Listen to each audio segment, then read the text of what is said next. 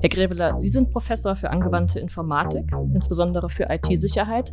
Mit Ihnen haben wir einen Experten für die technischen Aspekte bei der Frage nach Cyberrisiken zu Gast. Wenn schon eine Versicherung sagt, wir versichern euch nicht, das ist ja Kraut und Rüben eure IT, dann hat das ja auch eine gewisse Aussagetiefe. Wir müssen grundsätzlich davon ausgehen, dass wer Software einsetzt, setzt auch fehlerhafte Software ein. Wir sind heute zum ersten Mal zu viert im Digitalgespräch. Herr Seim, Sie sind Senior Underwriter für den Bereich Cyber bei der Gotha Versicherung. Kann man äh, Betroffene gerade von so einer erpresserischen Attacke beraten und machen Sie das auch? Es gibt jetzt keinen Königsweg. Ist denn die Zahlung des Lösegeldes der bessere oder der schlechtere Weg? Das ist immer wieder eine einzelfallbasierte Entscheidung. Das kann man sich vorstellen wie bei einer Personenentführung. Da haben die wenigsten Erfahrungswerte, wie gehe ich denn mit einem Entführer um? Dann holen wir so einen Hacker, der soll uns hier mal auseinandernehmen und uns sagen, wo die Schwächen sind. Dann schließen wir die Schwächen und dann haben wir das Thema abgehakt. Das funktioniert nicht. Wenn etwas nicht so läuft, wie es soll und dadurch finanzielle Schäden entstehen, hat man hoffentlich in besseren Zeiten eine passende Versicherung abgeschlossen. In unserer vom finanziellen durchdrungenen Welt sind praktisch keine Lebensbereiche von wirtschaftlichen Abwägungen ausgeschlossen. Und so gibt es auch zahlreiche Versicherungen, die mehr oder weniger viel Sinn machen. Zu manchen Abschlüssen sind wir als Bürgerinnen und Unternehmen in Deutschland verpflichtet. Man denke zum Beispiel an die Kfz-Versicherungen. Der individuellen Risikofreudigkeit sind hierzulande also ein paar Grenzen gesetzt, auch wenn die meisten freiwilligen Versicherungen, der No-Brainer-Haftpflicht eingeschlossen, eine Frage des individuellen Typs und Lebensstils sind. Wir haben das Gefühl, die Gefahren, in die wir uns begeben oder eben nicht, gut genug abzuschätzen, um für uns selbst und unser Handeln Verantwortung übernehmen zu können, auch gegenüber anderen Menschen. Wir vertrauen unserer Urteilskraft und vielleicht auch darauf, dass schon alles gut gehen wird. Das heißt auch, dass wir im Zweifelsfall bereit sind, unangenehme Konsequenzen zu tragen. Wie sieht das aber aus in der digitalen Welt, deren technische Basis ein System von Systemen niemand überschaut? Unsere Sinne liefern an den auditiven, visuellen und mittlerweile auch haptischen Schnittstellen der allermeisten EndnutzerInnen wenig Aussagekräftiges darüber, wie sicher die IT dahinter läuft. Kleine Fehler und jahrelang unentdeckte Schwachstellen können plötzlich und in rasender Geschwindigkeit enorme Auswirkungen haben. Je vernetzter wir werden, desto umfassender sind die Schäden. Und eine besonders große, vielleicht die größte Gefahr für IT-Systeme geht von Kriminalität aus. Die Zahl der Cyberattacken auf Unternehmen, staatliche Einrichtungen, kritische Infrastruktur und auch Privatpersonen nimmt von Jahr zu Jahr zu. Wie ist es möglich, solche IT-Risiken zu kalkulieren? Die für den Laien überwältigend komplex scheinen. Und dann auch noch so präzise, dass man dagegen Versicherungen anbieten kann. Darüber sprechen wir heute im Digitalgespräch. Mein Name ist Marlene Görger, ich bin Physikerin und Technikphilosophin am Zentrum Verantwortungsbewusste Digitalisierung. Und ich bin Petra Gehring, Professorin für Philosophie an der TU Darmstadt. Wir sind heute zum ersten Mal zu viert im Digitalgespräch, denn bei uns in der Videokonferenz und im Gespräch ist zum einen Florian Salm, zugeschaltet aus Köln, und zum anderen Professor Ulrich Greveler aus Essen.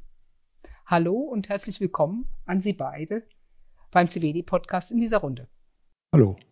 Hallo auch von meiner Seite, ich freue mich hier zu sein. Herr Salm, Sie sind Senior Underwriter für den Bereich Cyber bei der Gotha Versicherung. Was genau sich hinter dieser Berufsbezeichnung verbirgt, lösen wir gleich auf. Zudem sind Sie Dozent für Versicherungsrecht an der Uni Hamburg.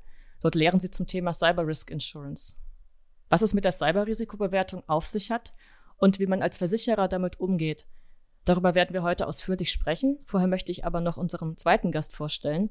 Herr Greveler, Sie sind Professor für angewandte Informatik, insbesondere für IT-Sicherheit. Sie forschen und lehren an der Hochschule Rhein-Waal und befassen sich mit der Bewertung und Minimierung von IT-Risiken. Zu Ihren Arbeitsfeldern gehören außerdem Datenschutz und Digitalisierung von Verwaltung. Zudem sind Sie als Gutachter und Berater für IT-Sicherheit tätig. Mit Ihnen haben wir also einen Experten für die technischen Aspekte bei der Frage nach Cyberrisiken zu Gast. Vielleicht steigen wir gleich mal ganz konkret ein. Herr Greveler, hätten Sie mal ein Beispiel für die Fälle, in denen Sie in letzter Zeit hinzugezogen wurden? Ja, ähm, ich habe diese Woche tatsächlich mit ähm, einem IT-Leiter eines Unternehmens gesprochen. Also ich hatte auch vorher schon mit ihm Kontakt, aber er hatte sich wieder mal gemeldet mit aktuellen Informationen. Der hat so einen richtig heftigen Cybervorfall durchlitten. Also er und auch das gesamte Unternehmen. Das kann man sich hier so vorstellen, also ein kunststoffverarbeitendes Unternehmen. Und mitten in der Woche, die Mitarbeiter kommen morgens äh, zur Arbeit und melden sich bei der IT, dass einige PCs nicht mehr so responsiv sind, dass die Anwendungen nicht mehr funktionieren oder äh, dass, dass Dateien zu fehlen scheinen, der Zugriff zu lange dauert.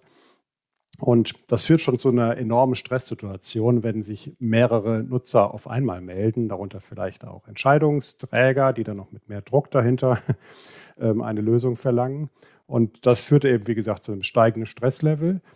Er hatte auch einen Verdacht, leider eine falsche Fährte. Schließlich meldeten sich sogar Kollegen aus der Produktion und sagten, die Daten laufen nicht mehr ein. Wir wissen gerade gar nicht, was wir produzieren, welche Stückzahlen noch da sind.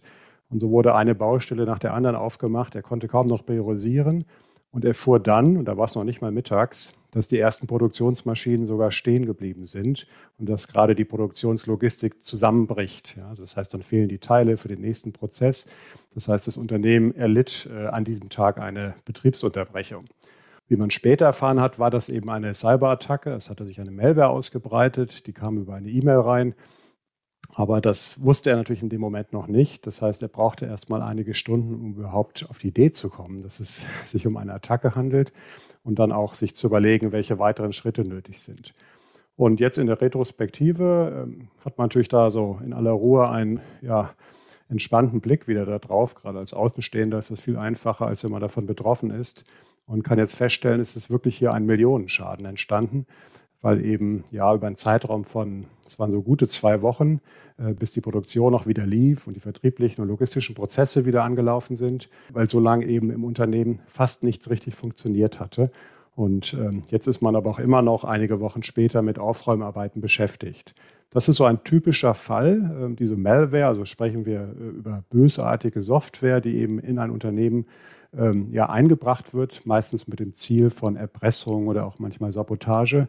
Die kann eben heutige Industrie, aber auch kaufmännische, auch Handelsunternehmen, auch öffentliche Verwaltungen vollständig oder auch zu einem großen Teil außer Gefecht setzen. Herr Salm, Sie sind Senior Underwriter. Ich gebe zu, ich musste nachschauen, was das bedeutet. Bin aber fündig geworden. Wenn ich richtig verstanden habe, zeichnen Sie Vertragsabschlüsse, für die es keine Standardvereinbarungen gibt. Das heißt, Sie müssen für diese besonderen Situationen auch die Risiken bewerten. Wenn wir uns jetzt anhören, das Szenario, das Herr Greveler gerade geschildert hat, ist das ganz typisch oder wäre das schon ein Fall, bei dem Sie als Versicherer eine Rolle spielen würden? Ja, also das ist ein typisches Szenario, was wir als Versicherer äh, häufiger sehen. Also die von Herrn Greveler geschilderte Attacke in Bezug auf eine Ransomware-Attacke gegenüber einem Versicherungsnehmer ist aktuell auch der Versicherungsfall oder die Meldung bei einer vorhandenen Police, welche am häufigsten vorkommt. Wie insgesamt die Versicherungspolice gestaltet ist, welche auslösenden Prozesse oder Faktoren eintreten können, damit diese greift, kommen wir mit Sicherheit im späteren Zeitpunkt noch dazu. Aber der geschilderte Fall von Herrn Greveler ist durchaus ein Fall, mit dem wir uns bei der Versicherungsgesellschaft beschäftigen würden, sofern denn eine Versicherungspolice besteht. Ich nehme jetzt erstmal mit, man kann sich dagegen versichern. Das ist ja schon eine eindrucksvolle Vorstellung, äh, wenn es so ist, wie Herr Grebeler sagt, dass da über mehrere Wochen das Unternehmen stilllegt, also Produktionsausfälle und so weiter. Das sind ja große Risiken, ähm, nicht nur jetzt für das Unternehmen, sondern auch für den Versicherer. Absolut. Also wie das Cyberrisiko gibt es ja für Unternehmen viele Risiken, die zu bewerten gelten. Also ähm, innerhalb meines äh, Risk Managements habe ich ja beispielsweise das Risiko ähm, auch eines Feuers, was ich absichern muss. Und als Risiko dazu kann ich auch die, die Cybergefahr äh, nennen. Das heißt natürlich, infolgedessen kann ein Unternehmen mehrere Tage, mehrere Wochen stehen, entweder komplett oder in Teilen ähm, seiner Produktion beispielsweise. Und das kann natürlich dann neben den Sachwerten, die vielleicht kaputt gehen können, auch zu Produktionsausfällen führen. Und diese müssen oder können dann durch eine Cyberversicherung, in dem Fall, wenn es ein Cyberversicherungsfall war, ersetzt werden. Wie grenzt man das denn gegeneinander ab? So generell IT-Risiken gegen Cyberrisiken? Jetzt hoffe ich, dass ich die Frage einigermaßen ähm, richtig verstehe. Also ein IT-Risiko kann ja unterschiedlich sein. Es kann eine Hardware versagen, es kann vielleicht auch ein physischer Angriff sein. Es kann äh, ein Hackerangriff sein. Es kann menschliches Versagen sein. Also all das sind ja Risiken. Wir sprechen jetzt erstmal noch über Risiken, die ein Unternehmen treffen können. Im zweiten Schritt, wenn die Versicherung ins Spiel kommt, geht es eben um die Risiken, die auch innerhalb der Police oder innerhalb der Deckungsbausteine versichert wären oder versichert sind. Wenn ich jetzt den Blickwinkel habe eines ähm, Risikomanagers, eines Unternehmens, muss ich natürlich alle Risiken betrachten. Im zweiten Schritt kann ich gucken, kann ich diese auch transferieren, beispielsweise über eine Police. Das ist bei jedem Risiko, deswegen eingangs auch das Beispiel über das Feuer, das gleiche. Da könnte ich auch sagen, Mensch, ich erkenne das Risikofeuer, ich will das transferieren oder ich verlasse mich darauf, dass keins passiert oder die Feuerwehr oder wie auch immer, also man das als Risikomanager dann sieht. Gibt es Schäden, bei denen unklar ist, ob es ein Cyberfall ist oder was anderes? Ja, kann es natürlich durchaus geben. Also der klassische Fall, dass ich natürlich in der Früh jetzt ins Unternehmen komme und beispielsweise kein Bildschirm mehr, mehr geht, kann natürlich sein, es ist die Hackerattacke. Es kann aber auch sein, dass es ein Stromausfall ist oder das Internet funktioniert nicht. Es kann vielleicht aber auch von den Reinigungskräften am Wochenende etwas schiefgegangen sein. Es kann aber vielleicht auch irgendwo ein äh, Server überhitzt gewesen sein oder es kann vielleicht irgendwo ein Rohrbruch gewesen sein. Also es gibt unterschiedliche Themen. Trotz alledem wollen wir natürlich sagen, wenn ich einen Verdachtsfall habe, habe, dass beispielsweise ein äh, Cyberangriff vorliegen könnte, also das heißt ein auslösender Versicherungsfall, ähm, halten wir unsere Kunden dazu an, uns anzurufen, uns zu kontaktieren, damit wir der Sache ähm, näher auf den Grund gehen können. Herr Greveler, Sie hatten auch gerade wissend genickt, als es um die Frage der Unterscheidbarkeit geht. Werden Sie da als Sachverständiger auch manchmal gefragt? War es jetzt äh, ein Angriff oder war es einfach was anderes, äh, ich sage jetzt mal rein technisches? Ja, das gehört tatsächlich zu meinem Aufgabenspektrum, dass dann eben plausibilisiert wird, inwieweit ähm, die Darstellung eines Schadens dann eine eindeutig oder wahrscheinliche, überhaupt technische Ursache hat. Es kann auch ein menschliches Versagen oder menschlicher Fehler sein. Und äh, inwieweit es einem absichtlichen Angriff, also das, was so langläufig so als Hackerattacke oder so bezeichnet wird, äh, zuzuordnen ist. Oder vielleicht auch, wie es eben Herr Seimer auch beschrieben hat, eine andere Schadensursache hatte, wie zum Beispiel jetzt äh, Strom, Wasser, äh, Feuer und so weiter. Zudem gibt es natürlich auch Grenzfälle. Also wir sprechen auch von Cybergefahren, wenn Rechner Tatmittel sind. Da geht es zum Beispiel auch oft um finanzielle Überweisungen. Man täuscht einen Menschen mit Hilfe zum Beispiel einer gefälschten E-Mail und äh, dann wird Geld auf ein falsches Konto überwiesen. Einen solchen Angriff kann ich mit gefälschten E-Mails machen, aber auch mit dem Telefonhörer oder mit anderen ähm, trickreichen Maßnahmen. Und dann verschwimmt das natürlich. Mir ist natürlich jetzt mit meiner technischen Brille dann fast egal, welche der Versicherung eines Kunden zahlt. Hauptsache ihm wird geholfen. Aber jetzt für die beteiligten Parteien ist es natürlich wichtig zu wissen, haben wir jetzt hier einen Cyberschaden oder etwas anderes oder möglicherweise auch ein Fehlverhalten auf der einen oder anderen Seite. Und dann werden eben Gutachter benötigt, die dort auch eine Zuordnung treffen und vielleicht überhaupt auch die Tatschilderung plausibilisieren können, verschiedene Fälle auseinanderhalten können, weil es doch eine, eine hohe Komplexität erreichen kann. Herr Salm, Sie sind äh, ja seitens der Versicherer sicherlich auch daran interessiert zu sehen, welcher Typ von Schaden äh, oder welcher Typ von Risiko ist wie wichtig für Unternehmen, insbesondere die sie versichern wollen. Und da haben Sie doch sicher einen Eindruck. Also was kommt wie häufig vor, grob gesagt?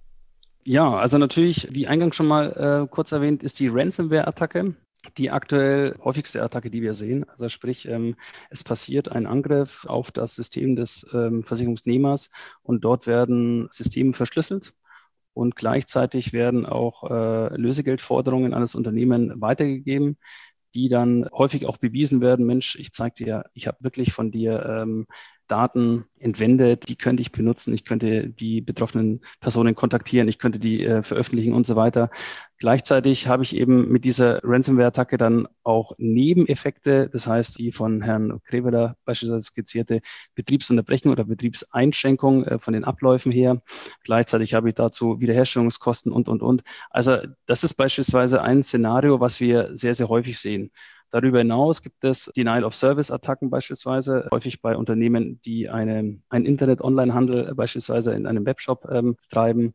Diese Szenarien ist das, was wir ähm, häufiger sehen. Ein bisschen exotisch ist vielleicht auf der anderen Seite auch ein übermotivierter Mitarbeiter, das heißt ein Innentäter, der dort quasi ähm, sein ähm, Unwesen treibt von innen heraus und das Unternehmen sabotiert und dort eben auch Kosten oder Betriebsunterbrechungen auslöst.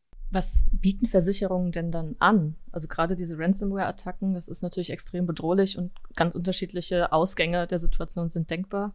Was greift dann? Also die ähm, Police oder die Leistung des Versicherers in der, in der Cyberversicherung kann man grob in drei Kategorien teilen. Auf der einen Seite habe ich die Haftpflichtkomponente. Das heißt, ähm, ich habe beispielsweise Daten Dritter gespeichert, für die ich verantwortlich bin. Die werden entwendet und danach kommen Schadenersatzansprüche auf mich zu als Unternehmen. Und gleichzeitig ähm, habe ich neben den Schadensersatzansprüchen beispielsweise auch noch die Prüfung derer, ob den überhaupt ähm, rechtens sind. Auf der anderen Seite habe ich beispielsweise eine große Eigenschadenkomponente, sprich die Betriebsunterbrechung steht da ganz im Vordergrund, aber vielleicht auch die Lösegeldzahlung, die an mich gerichtet wird, Wiederherstellungskosten beispielsweise. Und die dritte große Säule bei der Cyberpolice ist die Assistenzdienstleistung. Das heißt, ähm, hier wird beispielsweise Stichwort Forensik äh, kommen. Das heißt, externe Mitarbeiter oder Forensiker gehen dann auf den Versicherungsnehmer zu, suchen dort den Patienten Null beispielsweise oder aber auch rechtliche Beratung. Ich habe einen Datenschutzvorfall wie ist der zu bewerten? Muss ich auf die Behörden zugehen? Ich habe eine Meldepflicht gegebenenfalls und äh, werde dorthin gehen beraten. Oder auch das PR-Thema. Wie gehe ich denn überhaupt mit einem Cyberangriff um innerhalb des ja, Netzes, innerhalb der Öffentlichkeit? Wie gehe ich mit meinen Mitarbeitern um, mit meinen Kunden, meinen Dienstleistern und so weiter? Also es ist ein großes Portfolio an auf der einen Seite Entschädigungsleistungen und Prüfungen, aber auch an Dienstleistungen, die die Versicherer in dem Fall bieten. Kann man äh, Betroffene gerade von so einer erpresserischen Attacke beraten und machen sie das auch? Also die werden sich ja dann auch fragen, wie verhalten wir uns denn jetzt? Sollen wir da, keine Ahnung, zahlen? Sollen wir das ignorieren oder was auch immer? Das ist eine sehr interessante Frage, weil ähm, das natürlich für die meisten Unternehmen absolutes Neuland ist. Also das kann man sich vergleichsweise vorstellen, wie wirklich bei einer Personenentführung. Da haben die wenigsten Erfahrungswerte, wie gehe ich denn mit einem Entführer um, also in der Kommunikation jetzt.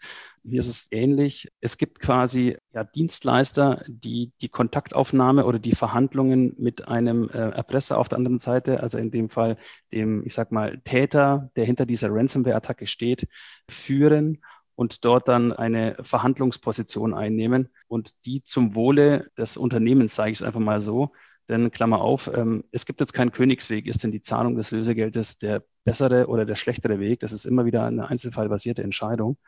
Aber ähm, sowohl die Verhandlung als auch natürlich am Schluss beispielsweise die Zahlung, Stichwort Bitcoin, erfolgt über einen Dienstleister, der in diesem ganzen Versicherungspaket enthalten ist. Herr Grevela, hat das auch eine technische Komponente? Diese Ransomware-Fälle sind natürlich, regen die Fantasie an. Kann man da auch technisch irgendwie dagegenhalten als Unternehmen oder können Sie allenfalls klassifizieren, äh, was für ein Typ von Angriff das ist? Sie meinen, wenn es schon passiert ist? Mhm. Ähm, die technische Komponente wird meistens durch einen sogenannten Forensikdienstleister dann abgebildet. Äh, der übernimmt dann eine ähnlich wichtige Rolle wie der andere Krisenberater, den gerade auch Herr Salm umschrieben hat der kommt dann auch eben notfalls mit einem ganzen Team von Spezialistinnen und Spezialisten, die dann wirklich vor Ort Systeme sich anschauen, vielleicht auch Netzwerke unterbrechen, schnelle Hilfe geben, umschalten können, vielleicht auf nicht infizierte Systeme. Dazu ist ein spezielles Wissen notwendig, auch um Beweise richtig zu sichern und um keine Fehler äh, in der ersten Reaktion zu machen.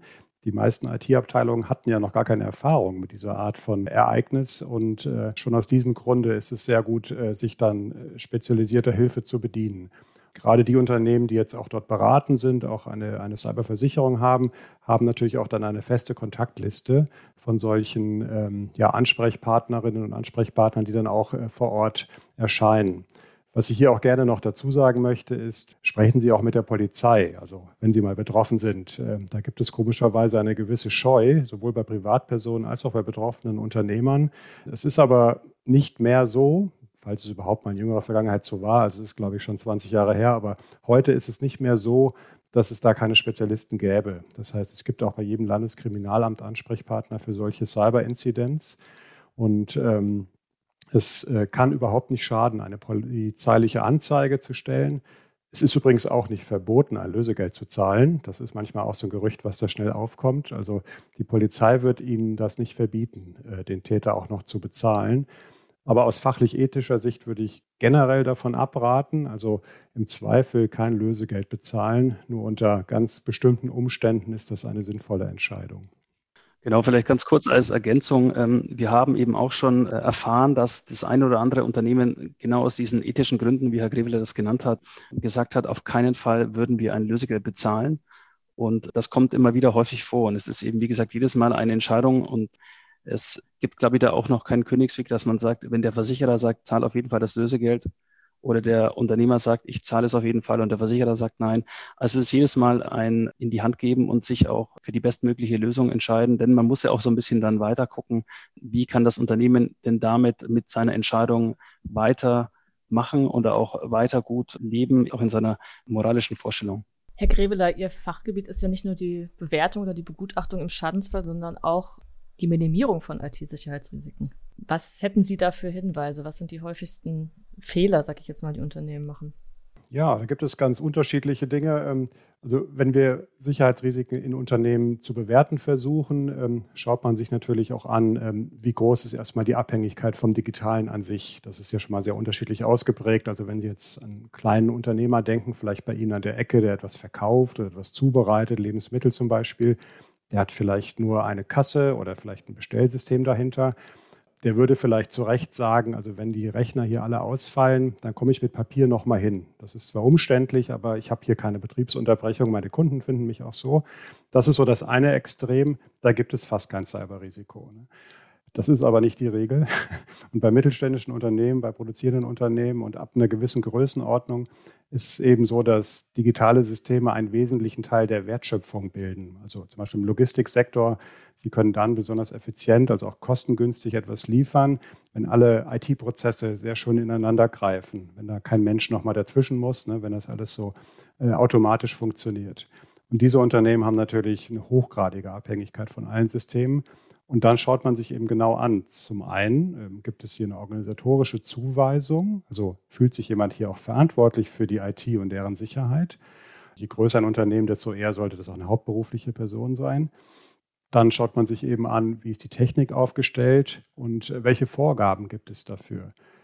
Einige Unternehmen haben leider so eine einfache Vorstellung, also oft so, äh, ich sag mal so Familienunternehmer, die noch sehr äh, autoritär regieren, die sagen, dann, dann holen wir so einen Experten, so einen Hacker, der soll uns hier mal auseinandernehmen und uns sagen, wo die Schwächen sind. Dann schließen wir die Schwächen und dann haben wir das Thema abgehakt.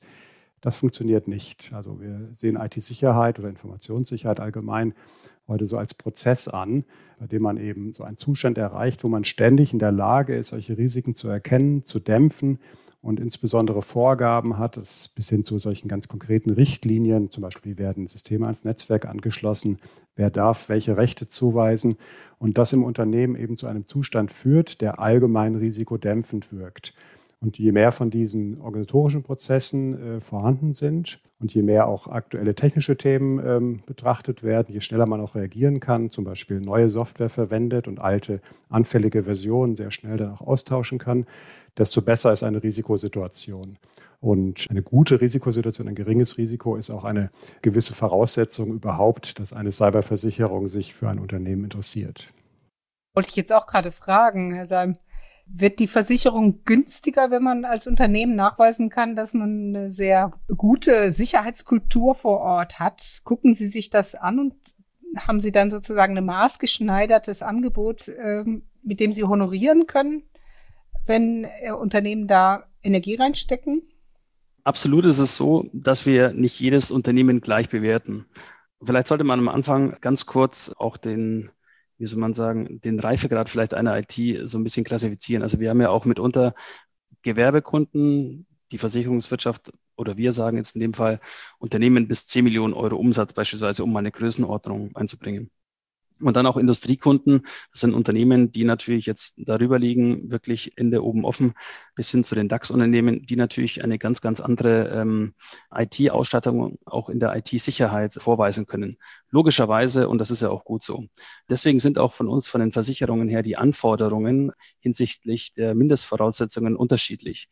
Mittlerweile, und ich benutze das Wort mittlerweile, äh, ist es so, dass wir natürlich uns dafür interessieren, das auch honorieren, aber auch schon etwas äh, als Mindestvoraussetzung dem Versicherungsnehmer gegenüberstellen. Das heißt, ähm, zu den Anfängen der Cyberversicherung in Deutschland, ich sag mal 2017, 2018, war es so, dass logischerweise der ähm, Prüfungsprozess ebenfalls vorhanden war, jedoch die Mindestvoraussetzungen noch nicht so streng gelebt worden sind, wie sie heute gelebt werden. Hat einfach den Hintergrund, dass wir von der Schadenfallentwicklung sehen, dass diese Mindestvoraussetzungen, äh, Herr Kreveler hat eben einige davon genannt, sehr, sehr stark in den Fokus rücken. Und deswegen ähm, wollen oder möchten wir auch bei unterschiedlichen Unternehmensgrößen unterschiedliche Voraussetzungen sehen. Als Beispiel ähm, ist das Patch-Management schon eben genannt worden von dem Herrn Greveler, aber auch ähm, Awareness, Backup, ähm, Notfallmanagement. Es gibt einige Punkte, die man dort nennen kann und die von einigen Versicherern als absolutes Must-Have mittlerweile bewertet oder gesehen werden, dass eine Versicherung überhaupt zustande kommt. Und Ihre Eingangsfrage war ja, ob es dann günstiger wird. In dem Fall muss ich das günstiger streichen. In dem Fall muss ich sagen, dass wir überhaupt eine Versicherung darstellen können.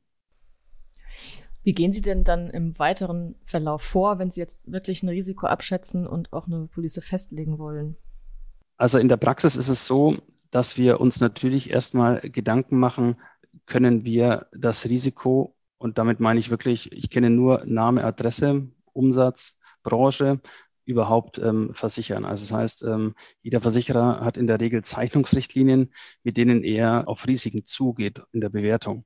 Wenn also das Risiko beispielsweise all diese Zeichnungsrichtlinien im positiven Sinne erfüllt, gehen wir in der Praxis so vor, dass wir dann über einen Risikofragebogen verschiedene Fragen aus dem Bereich Datenschutz als auch IT-Sicherheit abprüfen und im zweiten Schritt beispielsweise auch in einem Risikodialog mit dem Versicherungsnehmer zusammen weitere Fragen aus dem Fragebogen näher definieren.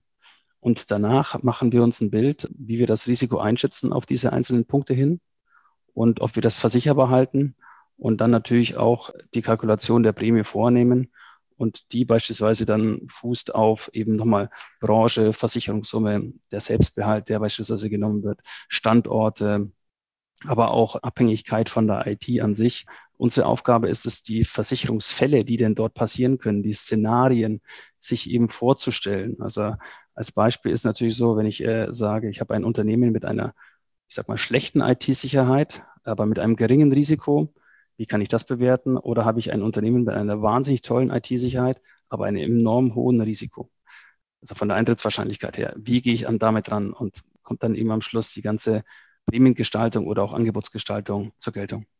Jetzt ist das Ganze gleichzeitig aber auch ein dynamisches Feld. Sie haben das gesagt, also äh, das wird mehr. Zum Beispiel diese Ransomware-Konstellation. Möglicherweise spielt sogar die, ich sag mal, politische Weltlage dabei eine Rolle. Da müssen Sie dann vermutlich auch reagieren. Auf, entweder auf die Gesamtentwicklung der Vorfälle oder vielleicht auch auf die Situation bei einem konkreten, bei Ihnen versicherten Unternehmen. Absolut. Also ähm, Sie sprechen es an, die politische Situation ist natürlich jetzt seit Anfang des Jahres ein Thema, was uns alle bewegt und was natürlich auch jetzt in der Cyberversicherungswelt die Spuren hinterlassen hat. Man hat ja die Vermutung geäußert, dass natürlich auch politisch motivierte Angriffe auf Unternehmen oder Infrastrukturen in den westlichen Ländern vor allem ähm, eintreten können. Dem hat man natürlich dann auch höheren Nachdruck geschenkt, dass man das ähm, so verfolgt. Als weiteren Punkt zum Beispiel dort zu nennen ist äh, die Warnung vom BSI gegenüber dem Hersteller Kaspersky, der ja auch Programme anbietet, die viele Unternehmen auch einsetzen in der IT-Sicherheit. Und auch hier reagieren wir beispielsweise als Versicherer und nehmen das natürlich ernst und gehen dann auf die Versicherungsnehmer zu, die aktuell Kaspersky eingesetzt haben.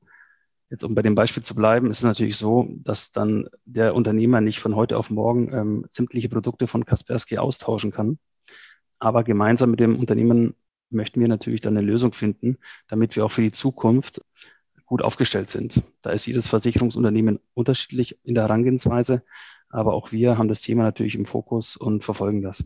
Herr Greveler, wie würden Sie denn aus der technischen Sicht da drauf gucken? Kann man sagen, dass wenn sich keine Versicherung findet für ein bestimmtes Setup oder eine bestimmte Systemarchitektur, dann hat das auch gute Gründe, denn diese Architektur ist so unsicher, dass man sie so gar nicht realisieren sollte?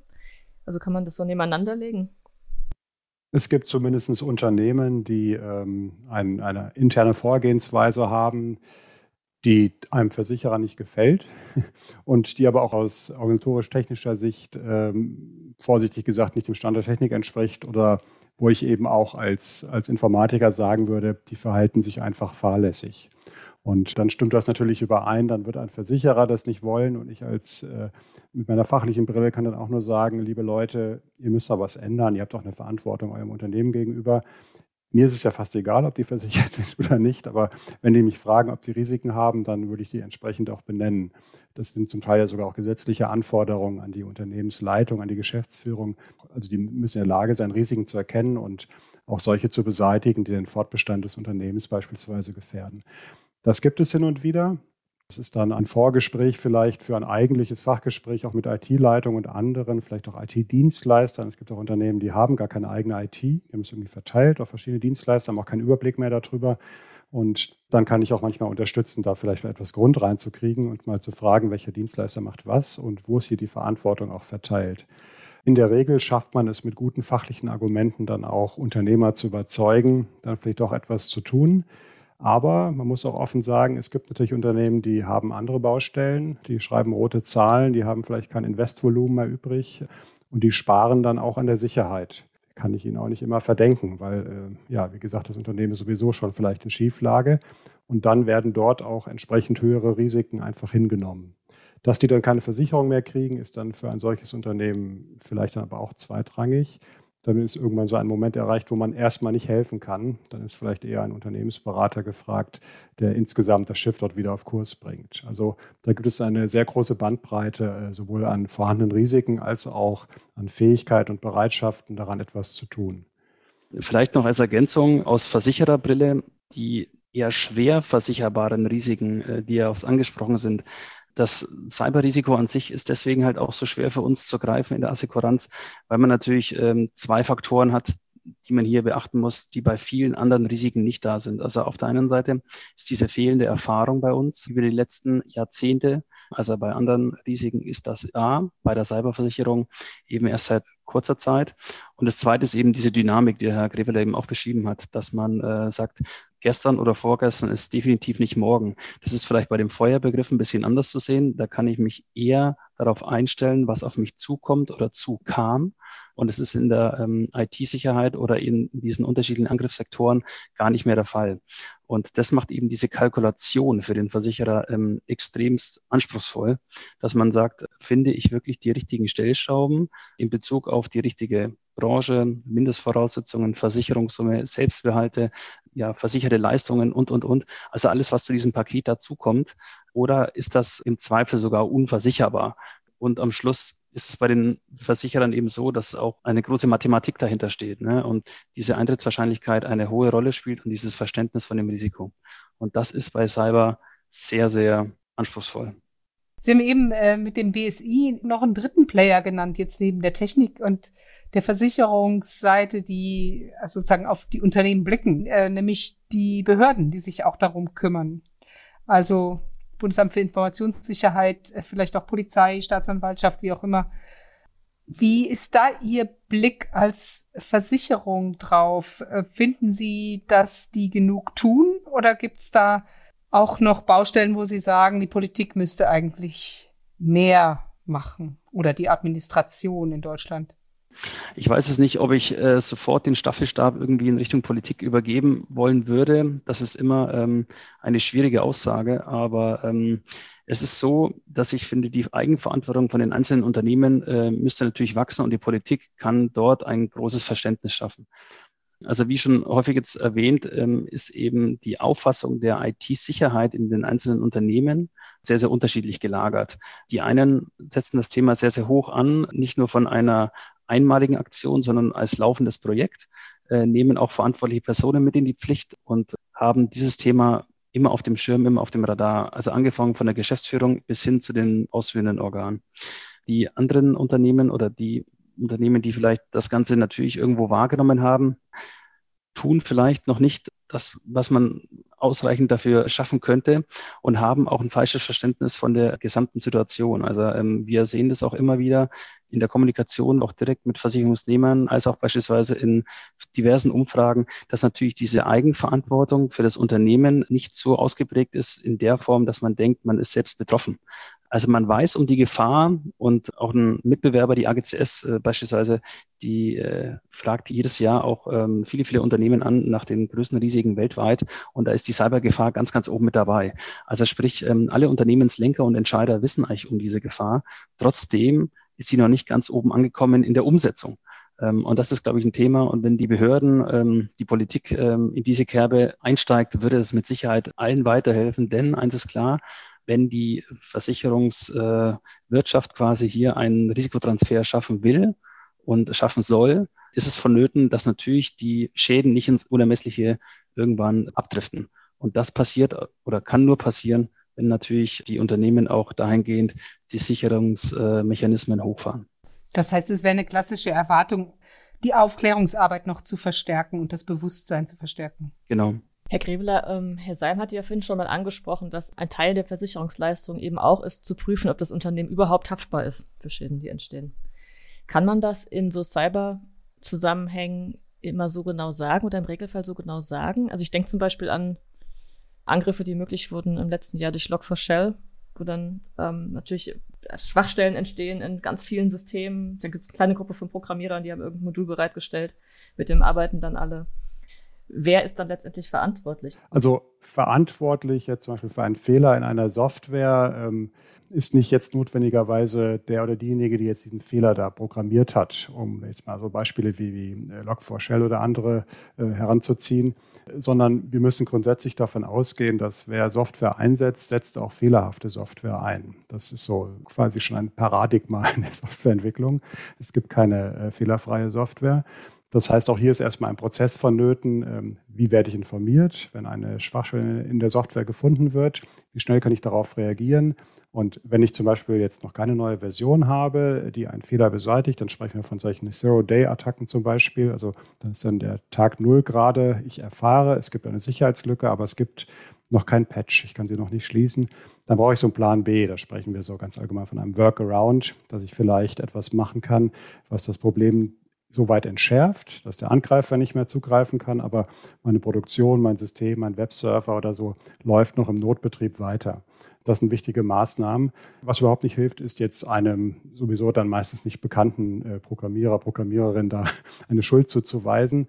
Äh, gerade solche Software aus dem Bereich Open Source äh, wird letztlich von so einer Art Kollektiv erstellt. Also das ist dann eine Partei, die aus sehr vielen Menschen besteht, wo einige programmiert, andere getestet, andere weiterentwickelt haben. Und ähm, wie gesagt, da sowieso keine fehlerfreie Software äh, existiert, wäre es dort jetzt auch nicht sinnvoll, äh, Verantwortlichkeiten zuzuweisen. Also verantwortlich ist der oder diejenige, die die Software einsetzt und dann eben dafür auch Prozesse dafür in Kraft zu setzen, um notfalls zu reparieren, um notfalls die Software zu tauschen oder auch das ganze System erstmal außer Betrieb zu nehmen, wenn es jetzt wirklich so eine sehr schwerwiegende Sicherheitslücke, wie das jetzt von Ihnen angesprochene Log4Shell-Problem äh, betrifft. Ja. Ähm, entstehen dann nicht auch neue Risikotypen, gerade wenn so vernetzte ähm, Produktions- oder, oder Entwicklungsprozesse zum Einsatz kommen, auch vielleicht mit Blick auf große staatliche Infrastrukturen, wo dann Unternehmen beteiligt sind? Es entstehen hier tatsächlich so neue Typen von Risiken und da gibt es auch einige davon, die sind nicht versicherbar oder jedenfalls äh, äh, passt da auch die Cyberversicherung als, als Typus nicht. Ähm, das ist auch etwas, das, das fragen auch Behörden oder manchmal auch Unternehmer wie kann ich mich eigentlich davor absichern, dass etwas nicht richtig funktioniert? Also die schaffen vielleicht ein neues Warenwirtschaftssystem an äh, und das ist heutzutage so ein Prozess, der zieht sich oft über Jahre, so von der Anforderung bis, bis zum Lieferung, Integration und so weiter. Und manchmal stellt sich heraus, es geht nicht. Also irgendeiner hat Fehler gemacht, meistens mehrere Personen. Vielleicht wurden die Anforderungen nicht richtig erhoben, vielleicht wurde die Software tatsächlich nicht richtig programmiert oder falsch angepasst an das Unternehmen.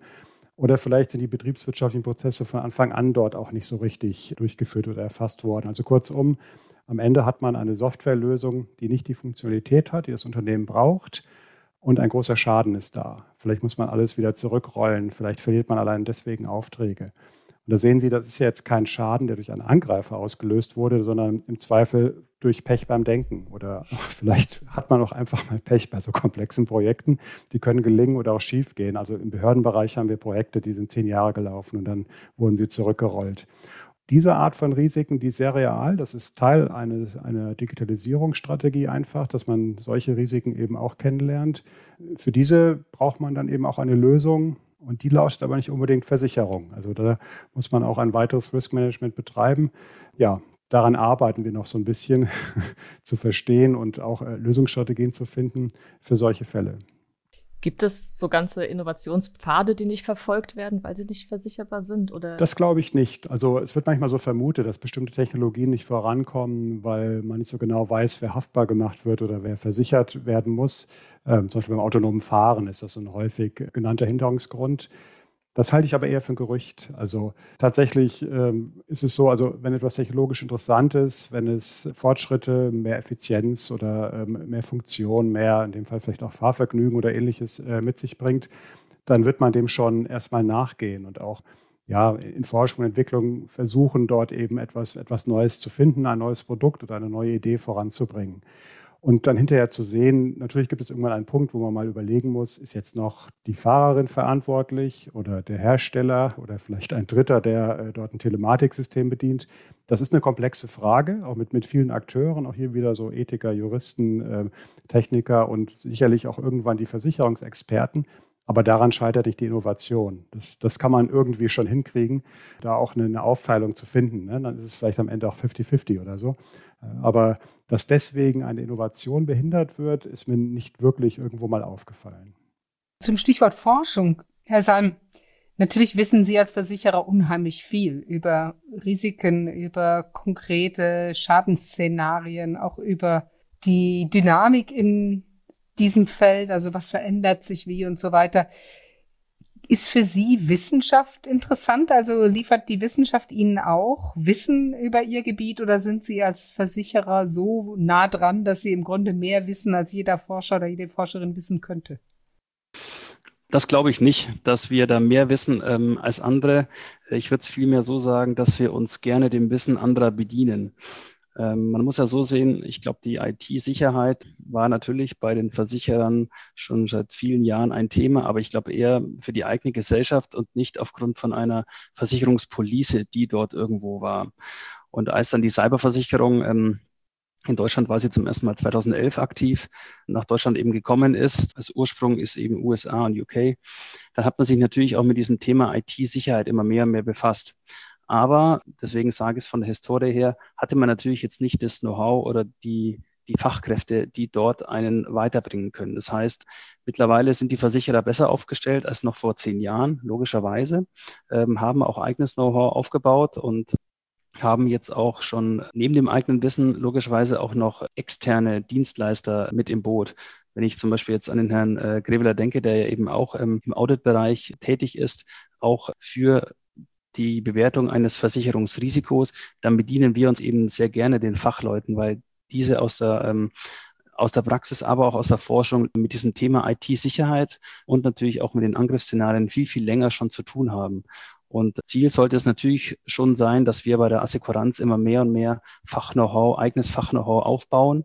Trotzdem denke ich aber, dass man niemals sagen sollte, wir in unseren eigenen vier Wänden haben das Wissen ähm, gepachtet und jetzt verschließen wir uns ähm, dort dem Wissen von draußen. Das wird hoffentlich nicht passieren. Eine Frage nochmal mit Blick in die Statistik. Wir hatten es vorher schon mal gestreift, aber vielleicht können wir es einfach mal so ganz konkret an den Zahlen besprechen. Die Gotha hat im Juni 22 die KMU-Studie 2022 veröffentlicht. Ähm, und daraus geht hervor, dass Cyberangriffe die größte Bedrohung für Mittelständler darstellen, also auch in deren eigener Bewertung, Sie hatten das erwähnt, und dass aber trotzdem nur 21 Prozent eine äh, Cyberversicherung abgeschlossen haben. Also wir haben jetzt heute schon zwei Gründe gehört, woran das liegen kann. Also einer ist, ich kümmere mich einfach nicht drum, der andere ist, ich werde nicht versichert. Ist das signifikant, dieser zweite Fall?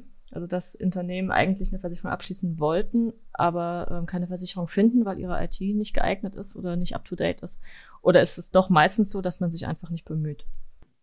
Wir versuchen natürlich ähm, auf Seiten der Versicherung eine Lösung zu finden, wenn ein Unternehmen eine Police haben möchte.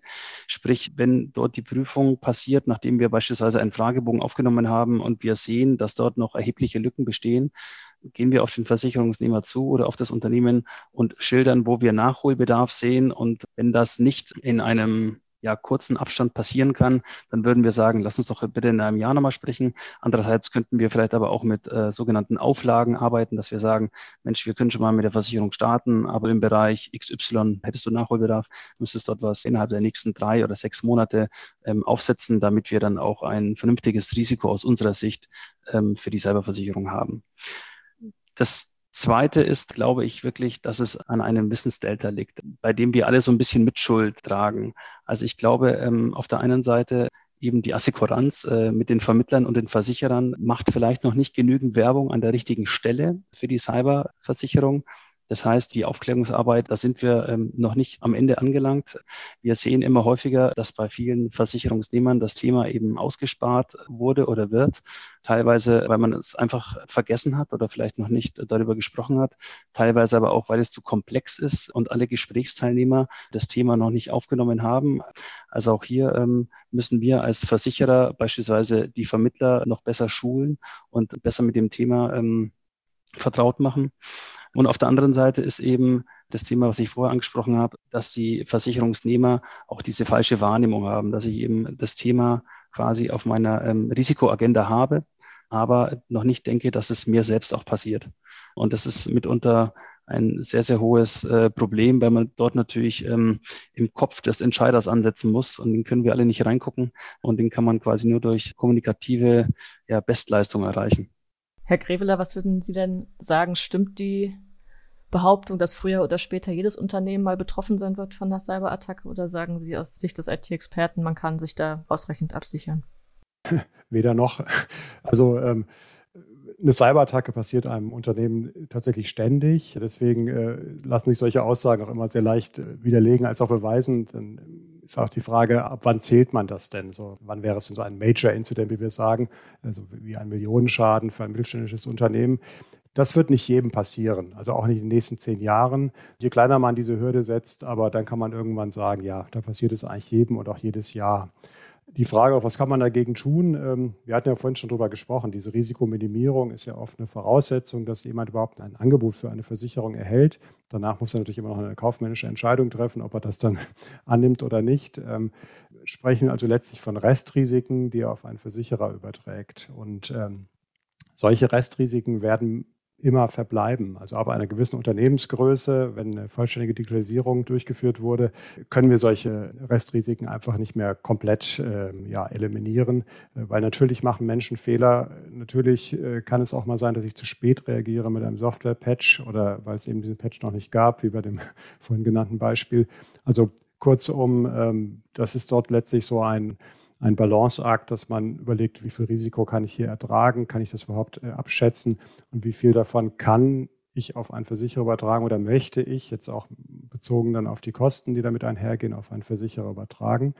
Die Vergangenheit hat allerdings gezeigt, dass hier die Versicherungswirtschaft auch so eine positive normative Kraft äh, bewirkt hat, dass eben bei vielen Unternehmen inzwischen die Bereitschaft dadurch auch gestiegen ist, äh, sich so Standards zu unterwerfen, sich vielleicht auch zertifizieren zu lassen, weil man eben auch eingesehen hat, dass gewisse Dinge einfach erwartet werden, also nicht nur zum guten Ton gehören, äh, sondern auch zu einem verantwortlichen Handeln als Manager einfach dazugehören. Denn wenn schon eine Versicherung sagt, wir versichern euch nicht, das ist ja Kraut und Rüben, eure IT, dann hat das ja auch eine gewisse Aussagentiefe. Also dann ist das ja auch erstmal ein Feedback für die, für die Leistung der bisherigen äh, IT beziehungsweise für das Budget, das man vielleicht auch ähm, seinen Mitarbeitern zur Verfügung gestellt hat für IT-Sicherheit. Das sehe ich tatsächlich ganz positiv. Dafür habe ich ein paar Jahre gebraucht. Also ich war zu, zu Beginn auch sehr skeptisch, weil ich nun mal Informatiker bin und dann dachte ich, die sollen Sicherheit machen, aber nicht sich gegen Sicherheitsverletzungen versichern. Das ist ja quasi unsportlich. Ne? Also bitte an der IT arbeiten und nicht einfach dann so eine Art loskaufen. Aber wie gesagt, da musste ich meine, meine Meinung revidieren, weil äh, es tatsächlich dazu geführt hat, dass gerade so diese, diese Grundmaßnahmen, ne, das Paket, das eigentlich alle Unternehmen umsetzen sollten, dass diese jetzt eine sehr weite Verbreitung gefunden haben. Und dazu haben eben Cyberversicherung beigetragen und dazu hat auch das BSI beigetragen durch ein sehr großes Papierwerk, was man eben auch vielen Unternehmen in die Hand drücken kann. Und ähm, das führt insgesamt letztlich auch zu einer, ja, zu einer Absicherung so der, der wirtschaftlichen Gesamtleistung. Ähm, Sie sprachen ja auch schon an, diese politischen Risiken an der Stelle oder auch diese geopolitischen Auseinandersetzungen. Und gerade unter der Betrachtung solcher Risiken ist es natürlich erstmal ein gutes Gefühl, um es vorsichtig zu sagen, dass doch zumindest viele große Unternehmen inzwischen in ihre IT-Sicherheit investiert haben und ihre Risiken zumindest einmal betrachtet haben. Aber auch dann bleiben immer noch Restrisiken. Und damit sind wir für diesmal wieder am Ende des Digitalgesprächs angekommen und bedanken uns bei Florian Salm von der Gotha Allgemeine Versicherung AG und bei Ulrich Greveler von der Hochschule Rhein-Waal für die interessanten Einblicke und die spannende Diskussion. Viele Grüße nach Köln und nach Essen.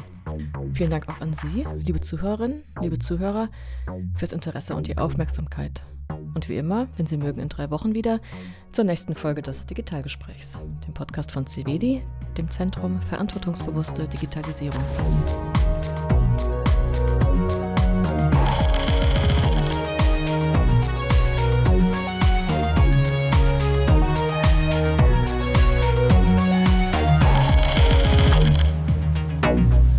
Thank